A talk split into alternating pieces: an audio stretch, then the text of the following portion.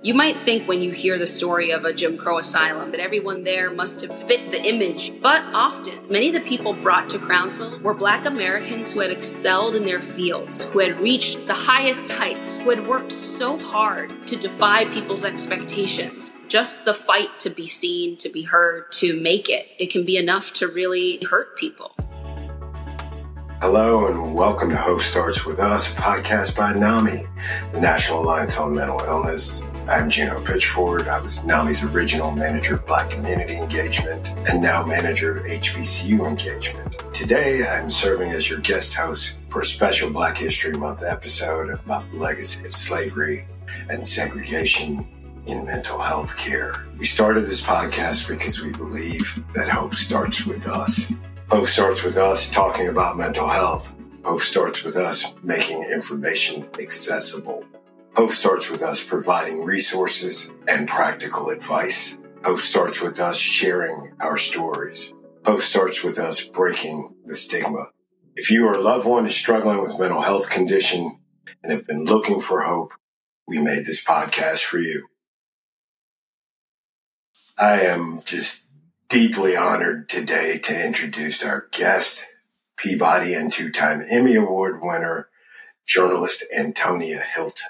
Antonia graduated magna cum laude from Harvard University in 2015, where she received prizes for her writing and investigative research on race, mass incarceration, and the history of psychiatry. Since then, she's won numerous awards for her work as a writer, correspondent, and producer. And she just recently released a new book titled Madness, Race and Insanity in a Jim Crow Asylum, which we will talk a lot about today. Antonia, thank you so much for taking the time to join us today on our podcast. Thank you for having me. I'm excited to be here. I just need to, as a, as a black man and also a person who has lived most of my adult life with a mental health diagnosis, severe depression, uh, for 30 plus years now. I need to, one, congratulate you on your book, as many have, but I also need to thank you and let you know how deeply I personally appreciate you bringing this story out for uh, myself and others who look like us who don't always get to see ourselves in this space. It is an amazing thing. Thank you. I'm I'm honored to be in conversation with you and your team. I deeply admire what you do, how you serve communities and and destigmatize these conversations. I'm so grateful to hear from people like you who feel like they can see themselves in this book because that's why I wrote it. Kind of touched on that, but if you will, for our folks who've not read the book or those that even haven't heard about it yet, could you just give us kind of an overview of, of what the book is about, where it came from? Madness tells the century long history of a hospital in Maryland called Crownsville. Crownsville was created in 1911 as the state's Jim Crow asylum, the only institution in the state of Maryland willing for decades to treat Black people who were suffering with any kind of mental health diagnosis, any kind of developmental or cognitive difference. I mean, even children who had simply just been abandoned or, or left without family and community support landed uh, at a place like this. And Crownsville was one of many of these segregated institutions around the country. But so often, what you find is that the records, the buildings that once housed Black people in these mental health uh, institutions, in these structures, that people rarely cared to dignify our existences by carefully preserving those records, putting them into museums. Many of them have been turned into theme parks and haunted houses. Uh, an institution that my own great grandfather spent time in has been turned into a sort of Halloween ride and tourist trap. I tell the story of Crownsville because it is this incredibly important window, I think, really into the American psyche, but from the Black patient's perspective. And so you begin in 1911 with the hospital's founding and, you know, the decades, the years right after emancipation. But the hospital didn't close until 2004. And so it really takes you through the entire 20th century. And through that, you can see the way that our country has really struggled to live up to its promises, the way in which Black Americans have been fighting for freedom and civil rights, just their understanding and acceptance in broader American society. And I think mental health is such an important window into these conversations. And what I found in the records and in the 10 years of oral history that I've done to bring this book to life is that I've found this really deeply American story, one that Black people, Black patients played such an important role in, but they haven't really received credit for. Often in schools, when people teach about the history of psychiatry, it's almost entirely from the perspective of white doctors and white patients, and madness seeks to change that. Wow. yeah, wow. And uh, the notes say that you took some 10 years from inception to when you got to it. But the other thing I want to add to this question, you did not have to do this. For a lot of us in the community, we like, whoa, you winning. You're doing big things. Why take this risk that either side might not have been real happy about? What, what made you feel like you had to do it? Well, I think our community really needs to have this conversation. And actually, I don't just think that, I know it. I see it in the data. I hear from doctors, therapists who work with Black children and families all around our country, and they feel that there's a crisis. And that crisis has come to my own family's front door. To be totally honest with you, it's always been personal. Not only because I came from a family where I knew the stories of my great grandfather, who I mentioned spent time in an institution, and other loved ones who struggled with depression, schizophrenia, alcoholism, and who struggled to get real care in our country's healthcare system. But several years ago, while I was still just in the research phase and all of this work for, for this book, an immediate family member of mine started to experience a, a psychiatric crisis. They desperately needed help. And my family, you know, we thought we had all the tools. Okay, we have good insurance. All right, we're a big family. We got lots of people who can get on the phone and we can call one place after the other, one program after the other. And wow, we didn't understand how hard it was out there, especially if you're black, to find a doctor who looks like you, who understands the community that you come from. You know, my my loved one was experiencing, you know, hallucinations, delusions that they were being hunted by a white supremacist organization. And they would tell us when they would go into some of these state of the art facilities or they would go to emergency rooms and try to talk to psychiatrists they would tell us that white psychiatrists had no interest in what was behind that fear, what was motivating those concerns. And they felt really discarded, disrespected, unwanted. And all of those emotions just exacerbated their ability to get connected to real care and to get stabilized. And so my family really had to launch this sort of private and personal effort to wrap our arms around this loved one and at the same time, I was reporting out this book and I was reading the stories of Black patients and families that had gone through this very same things in 1911, in 1920, 1930, 40, 50, and so on. And so I really was starting to see the patterns in such a personal way. And it's one of the reasons why I take the book through the full history. You know, I chose not to just focus on, okay, what was it like there in the 50s and 60s? But I wanted you to see the full picture because I believe we can't understand why our system works this way right now, why so many people of color feel alienated from our mental health systems right now, if we don't look to the past. And to understand the past, you need to understand every era that comes before it because none of these things have been developed in a vacuum.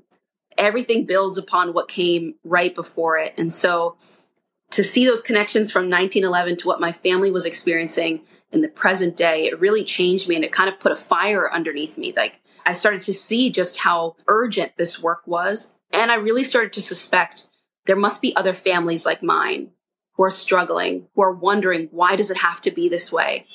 And who maybe want to have this conversation with me. Count my family among those, yes. So you, you alluded to the, the history of our struggle as, as a people. But the next thing on my list here is to talk through the, the history of the institution. I know that you went way back to the inception. So walk us through a little bit of that as, as you touch on it in the book and the various eras, if you Oh, will. yeah. Well, the origin story of Crownsville is an unbelievable one, but also a very American story. Crownsville is created in 1911, but it comes on the heels of years of officials, white doctors, and politicians in Maryland and around the United States debating with each other their theories of the minds and bodies of Black people, their different observations about Black communities in the years after uh, they've received their freedom. And they have this theory, many of them, that one of the reasons black communities are struggling and, and so many black people seem to be suffering mentally is that they simply can't handle freedom. They can't handle the rigors of, of day-to-day life. You know, and, and in some ways the good old days, that that was what was natural. That was what was good for their health. There's a real argument in medical journals, in the work of doctors, to try to make sense of and make right the antebellum social order. And that is a thing that continues to linger in the discourse, linger in medical attitudes all the way into the 20th century. And so they are writing all about how they're seeing Black people suffer after the years of emancipation. They don't want to bring them into the hospitals that already exist for the treatment of white patients. And so then they do something really strange in Maryland. They decide, okay, we're going to make ourselves a segregated hospital for Black people. But they don't want to really pay for it. So they march black patients into the woods, and they force those patients to begin the backbreaking work of building this hospital from the ground up themselves. So the very first 12 patients who arrived to Crownsville, well, there really was no Crownsville at all.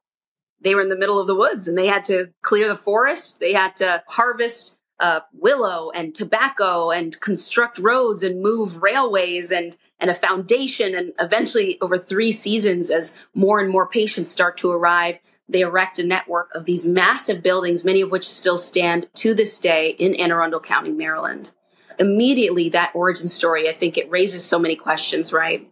How can patients be so unwell so unwanted and so rejected by society that they need to come to a place like Crownsville but so healthy that they could be subjected to 12 hours of backbreaking work um, building facilities that have such good bones they, they can stand more than a century later what i immediately understood is that this was a project that would not just be about the stories and the experiences of the patients at crownsville and the people who treated them but also about how our country has come to decide who is a patient who is deserving of care. How do we cre- create and come up with these different diagnostic tools and categories and, and how does race impact the way people are diagnosed and treated by doctors? And so it, it begins like a plantation the recreation of this sort of old antebellum structure.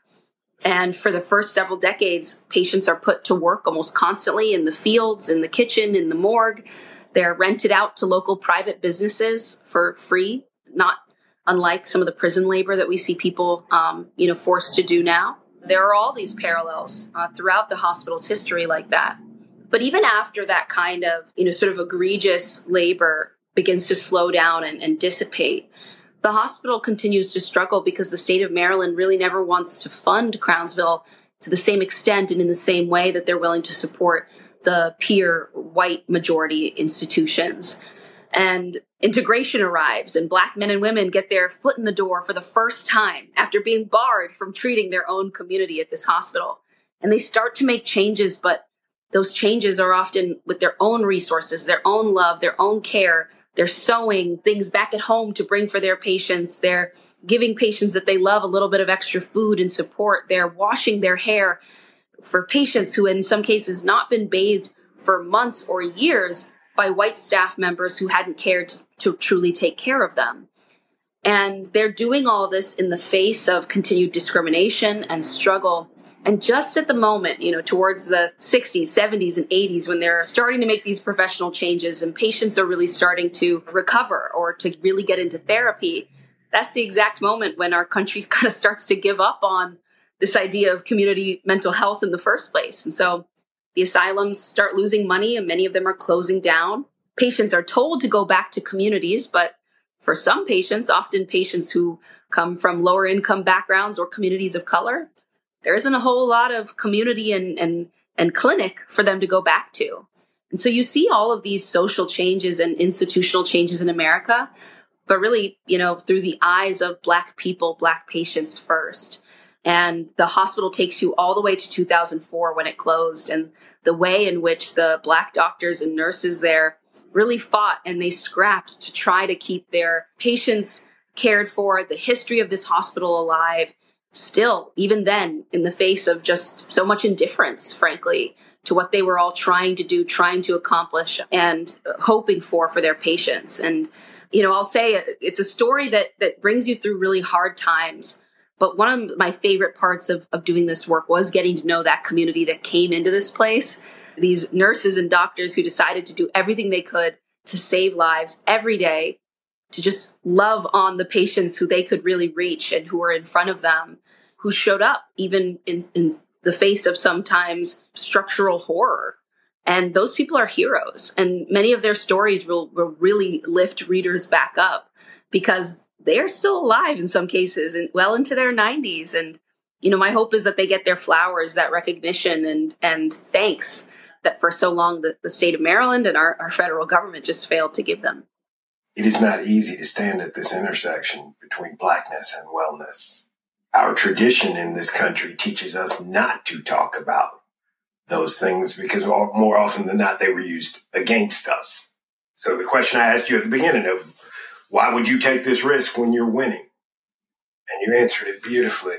I commend you for your bravery and, and your courage to, to make a book like this. Learning this history gave me so much more patience, grace, and, and empathy for some of my, you know, elders in my family who used to tell me, we just pray about it on Sunday, or we don't talk about that. Or, you know, they would hide photographs of family members who had struggled mentally and for whom there was a lot of shame and embarrassment in the family, and they didn't know what to do and how to talk about it. And that used to make me angry, if I'm being honest with you. When I was a kid and I'd try to talk to them, and I felt like, why are they so old school?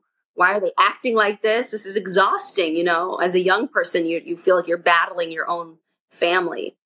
But then when I got to see this history and I started to see what my elders knew, the rumors they had heard, what they had read in the papers, you know, it started to make sense to me in a way. They were trying to protect me, keep me from a system that they thought, well, you you wouldn't be safe there. It wasn't made for you. And that is some of what you see here is that these systems weren't made with us and our humanity in mind. It's hard to face that, but I also think once you see what went wrong, you can see actually how we could chart a better path forward. Part of that personal work, right, is just letting go of the anger or the resentment that I felt toward people who who I thought, you know, oh, they should have known better or they should have given me more support here. You see that they're part of a pattern. They they they only knew what they could know and see what they could see. And there are stories at Crownsville that sound like old wives' tales, that sound like something that would be a, a scary story that you'd tell a kid before they they go to sleep at night. Would you give us just one of those, maybe? Well, I uh, tell the story of one patient, a man named Mr. Bell, who was at Crownsville in the 50s, and he'd been there for years and years. And one of the first black nurses, a woman who's still alive named Marie Goff, comes to work at Crownsville and she meets this man and she finds out he hasn't seen the sun or been allowed outdoors in years. She does some research to find out, well, what's going on with Mr. Bell? And she finds out that her white supervisor along with authorities in Baltimore, had scooped him up off the street one night because they overheard him speaking in a British accent, and they didn't believe there could be any black people who had British accents. So he's sent to Crownsville, an asylum, because people assume he's crazy and just making it up.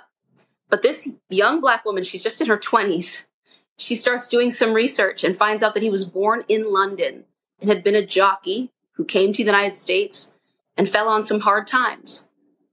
But his life kind of gets sucked away, pulled away by this institution because white people see him and they just he doesn't fit the box they they wanted to put him in. He doesn't act the way they imagine black people should act. There's another patient who was sent to Crownsville for years for the crime of of cutting off a white person in traffic in Maryland. You have to laugh sometimes to keep from crying because you know, the story of three civil rights protesters all the way in the 60s sent to Crownsville for trying to eat at a white owned establishment, for sitting down at a counter and expecting to be served at a, at a restaurant owned by a white family. They are arrested and then labeled as insane by the judge and sent to Crownsville. And, you know, so this is an institution, right, where there are people there who have true mental health diagnoses, who, who have come to the hospital expecting, hoping, seeking uh, medical care. But then there's a whole population of Black patients there who are just Black people who didn't seem to fit the status quo, who didn't seem to follow the rules that were set for them by a society that didn't really see them or respect them. And I think that tells you a lot about the way in which sometimes the categories that we tell ourselves are real the people who are healthy, the people who are unhealthy, people who are crazy versus the people who are, are well, that these are not real categories. The goalposts have moved, and often our understanding of people's race, gender, culture, they play a role in how we make decisions about the people around us.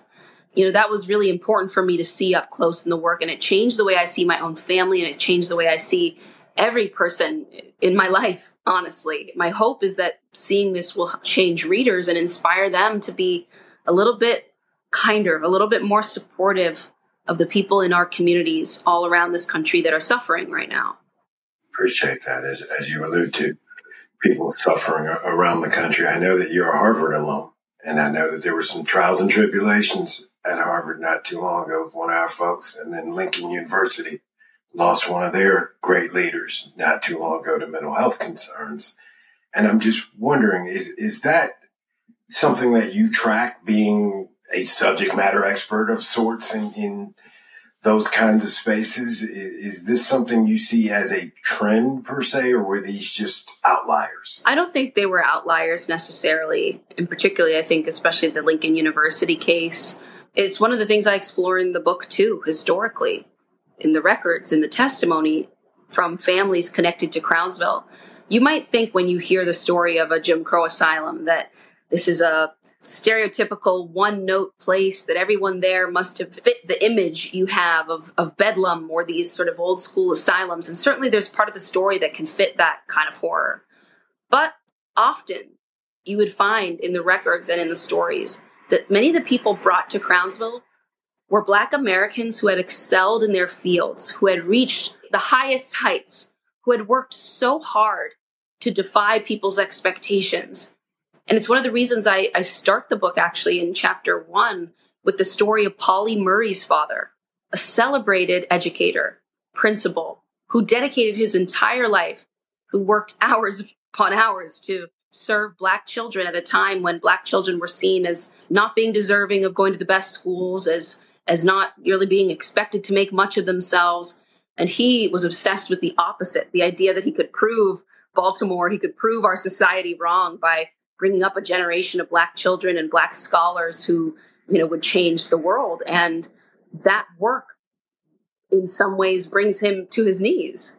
He is exhausted by it. He's raising six children while working as a widower and he and he can't do it at a certain point and he lands at a place like crownsville and this is someone who has accomplished so much in their field who had gone to an amazing hbcu i mean not the type of person who you might imagine would be a patient at a place like this. But actually, that was very common. Of course, you know, people who came from some of the poorest communities in Maryland were suffering too, but that even Black Americans who had tried and to succeed would, would kind of bump up against these ceilings and be kind of pushed back down. And that often that created a mental health crisis of its own. And, and that's something I think the Black community needs to talk about that providers need to keep an eye out for, that people need to care about and support. Just the fight to be seen, to be heard, to to make it. It can be enough to really to to really hurt people. The fight in its own, um, it can exhaust you, and that's something that I found was a pattern throughout this book, and I think it's reflected in in those examples you laid out.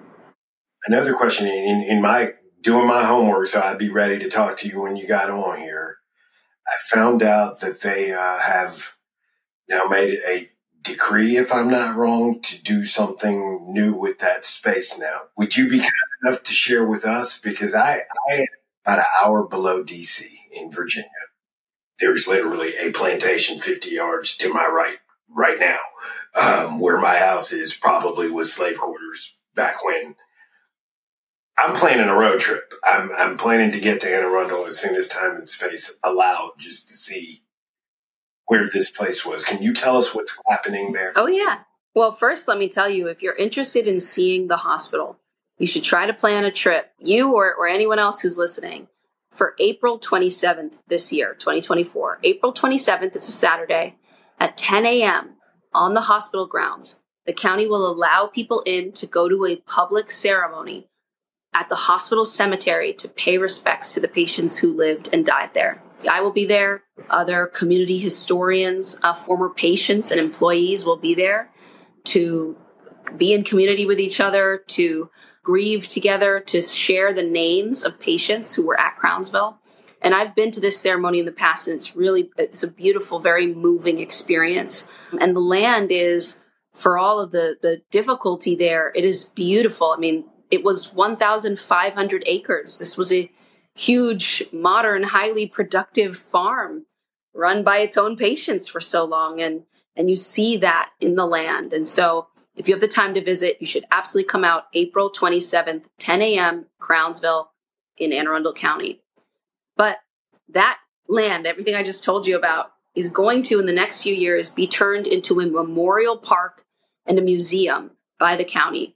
Their goal is to preserve several of the buildings, tell the history and the story of what happened there, but also to create bike paths and potential programming, housing for veterans and houseless people, to come up with all kinds of after school opportunities for kids. That one idea is to create a therapy horse farm for children to come and relax and play. And the goal is that every organization that will get an opportunity to either for very little rent a space there or to run programming on the land, that they'll make it very affordable and accessible. This is supposed to be a space that is going to be, you know, really equal opportunity for every type of person in the area. You know, it's it, it'll be interesting to see now to what extent does the county really live up to its promises? Do they get this done? Do they keep the community, uh, the black community that surrounds this place? Are their voices heard? Are they at the center of all this? Um, and so I'll certainly be keeping an eye on all of that. But the moment to come see the hospital as it is now before those big changes come, that's going to be April 27th. I, I, you know, hopefully I can bring a bunch of NAMI folks, and if not, it'll be little me on my own dime getting up the road, man. But this is uh, too important to miss. The next thing in my notes was was about what can be done right now today for advocates and, and folks that, that care about black and brown bodies to make change, bring about change, move things forward. You talked about what Maryland hopefully is going to do. Uh, but what can you tell folks that, in terms of moving this conversation along and being involved? You know, there are a few steps, and, and I always, when I speak about what I think could come next and what people can do, I tell people what I have been told by the experts, the black doctors and nurses that I've gotten to know over the last 10 years. And everything that they've told me, it's not rocket science. Much of it we could all start implementing in our personal lives or advocating for tomorrow. So here are a few things uh, that they tell me. The first is, you know, if you're thinking about your own community and and actionable steps you could take, you could take a look at the policy perspectives and ideas of your local leadership all the way up to national leadership and see do they fund and do they care about mental health programming? Do they care about Americans needing access to affordable housing? Do they care about parks and good schools? Because these are more than just, you know, nice looking public spaces. They're actually public goods that help insulate, support, uh, protect children and families from ever developing these challenges uh, in the first place. And so actually being someone who stands up for libraries and schools and parks, that makes a difference. If you are an educator and you have the opportunity to mentor uh, people of color who are interested in pursuing this field as psychiatrists or therapists and, and doctors of really any kind, offering them professional support and mentorship, helping them get into these difficult and often very competitive programs uh, so that we can change the number of people who are, are in this field. Often there are communities in this country where people can't find a single provider of color. You know, the numbers are in the single digits. And that, to many people, to experts, they believe would make a huge change. On the personal level, if you have kids and people in your family who could use some support, some additional, you know, trusted friends, advisors, mentors, become that kind of person. Be someone your niece and nephew can trust and call if they are struggling if they're not sure they can talk to their parents about it, try to be the person that they would call if they needed something. It may sound like a small or silly ask, but many children report actually feeling very lonely right now after the pandemic, feeling isolated, like all they have is their phone, their school, and their house. and they need more places to go and more people that they can lean on. And so if you can be that person and then advocate for those things at the community level, right there is is your opportunity for change. But also just knowing your history. I mean, when you look at the sort of system we've built now where we have so many people struggling out on our streets, we have too few beds available for people who need treatment, people are stuck on long waiting lists. There may be people who try to tell you this is just the way it is and, and always has been in this country, but these are actually choices that we've made as a society. There are other ideas, and there are, is a huge network, uh, as I know your team knows, uh, of people who are trying to shout from the rooftops all the ideas that they have. So listen to those people, uh, boost them, and you know consider supporting them when they run for office or they uh, come with proposals because they they just might be the the path forward, the new future. I think so many of us, not just in the Black community, in every community, uh, so many of us deserve something better. We deserve better care. We all know coming out of the pandemic that something is a bit broken right now. You know, the the opportunity to fix it is there. Yeah, I, I wish I, I, could copy that soundbite and take that with me everywhere I go. Like when people are like, "What can I do?" Here you go. You can do this. I have just one other question that's mine. is not in my notes about the book specific. The title. You could have called this book anything. It's your book. And when I was a musician and I would have a body of songs I had put together. Back then we called them albums. I don't know how the kids do stuff now, but you'd make an album and you'd have this collection of stuff and then you would sit and think about what is the title that's going to sum up all of this if someone's walking past. We used to have record stores back in the day. So if somebody's walking through the store and they see it, how did you arrive at that title of all the things you could have called this book? How did that happen? It felt right to me. And I think anyone who gets even just a couple chapters into this book will understand that madness is not a label for the patients. It's not about their medical diagnoses or their experiences and who they are, but it's about the system that we've built. It's about this country. It's about the ways in which this country has kind of struggled routinely to be honest with itself about what and who it is. And you see that through the story of Crownsville. I also think that it was the right title because there are some chapters that are going to make you mad. you will finish that chapter. I've received emails from readers who are like, I have been screaming since I finished chapter three, you know? And I get it. Um, and I understand. Uh, there are the chapters too that are going to lift you back up and make you believe in your neighbor and believe in your friend and your family more than you have before. But some parts of this book are going to make you mad. And I wanted people to know that this was not just the story of one institution, one place, or one group of people, but it's a, a very shared story that we're all implicated in, we're all a part of. And it should it should make you a little mad you know, when I first read the title, that that's what I took was okay. She's talking about the whole system is utter madness. Like I, I never thought it meant the patients, but I just I want to go through the source and, and hear you say it for everybody to hear. Now we we are are reaching this point where this is the section that they call hold on to hope. The world can be a difficult place, and sometimes it can be hard to hold on to hope. That's why each week we dedicate the last couple minutes of our podcast to a special section called Hold On to Hope. So, Antonia, can you tell us what helps you to hold on to hope?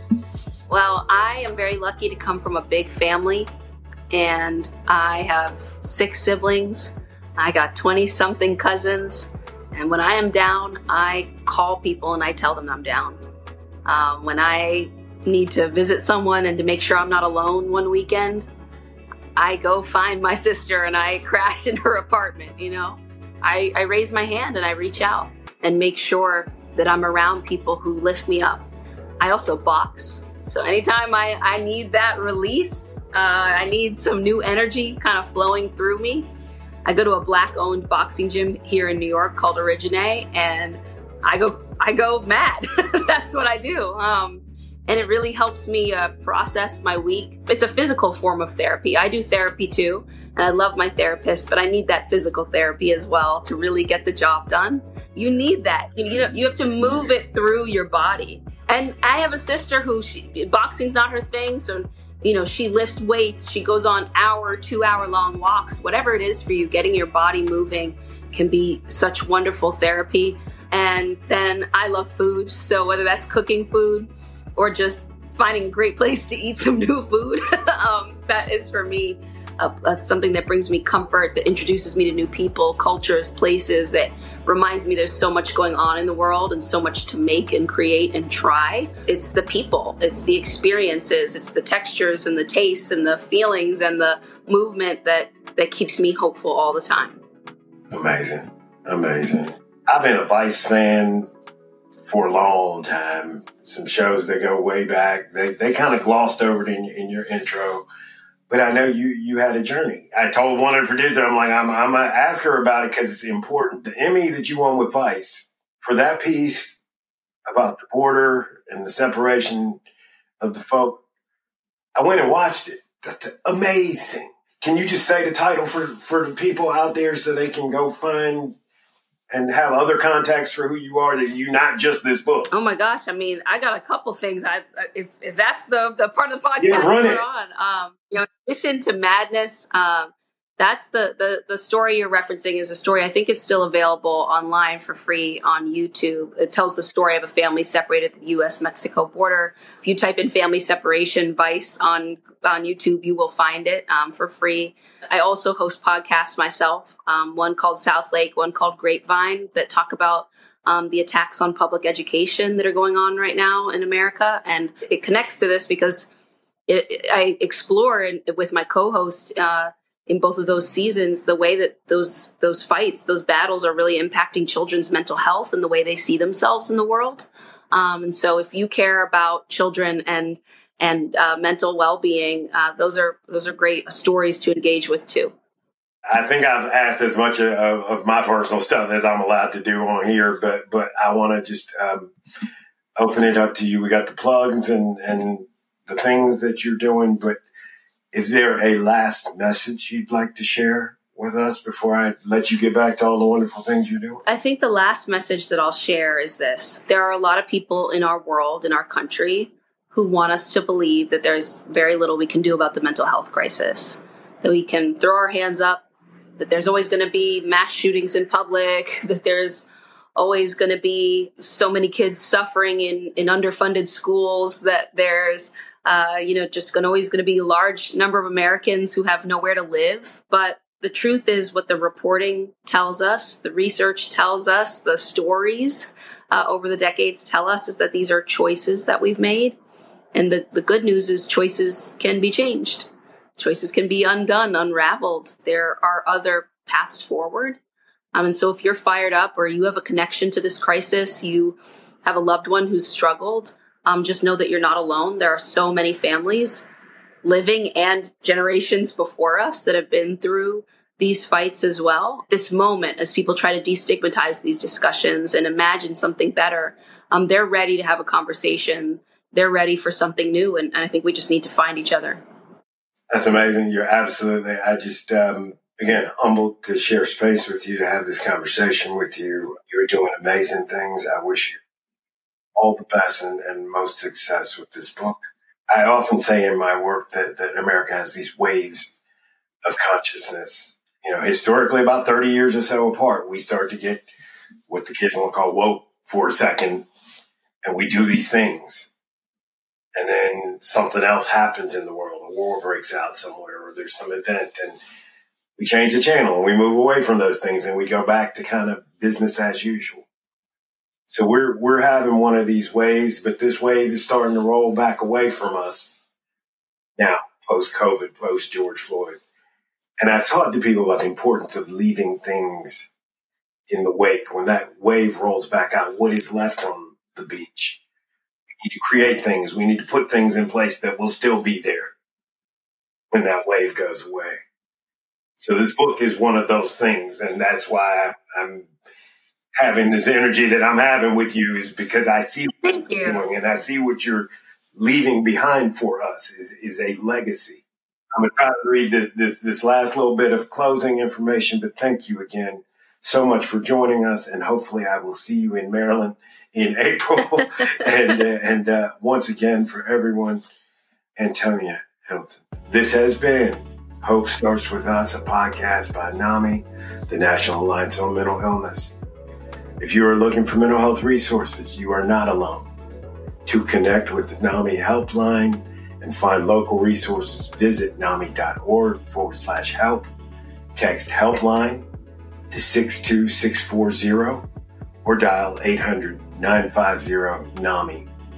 NAMI is 6264 on your keypad. To learn more about NAMI's initiative for mental wellness by Black people for Black people, visit NAMI.org forward slash sharing hope.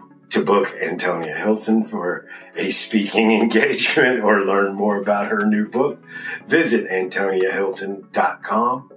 Or if you are experiencing an immediate suicide, substance use, or mental health crisis, please call or text 988 to speak with a trained support specialist or visit 988lifeline.org. Thank you for listening and be well.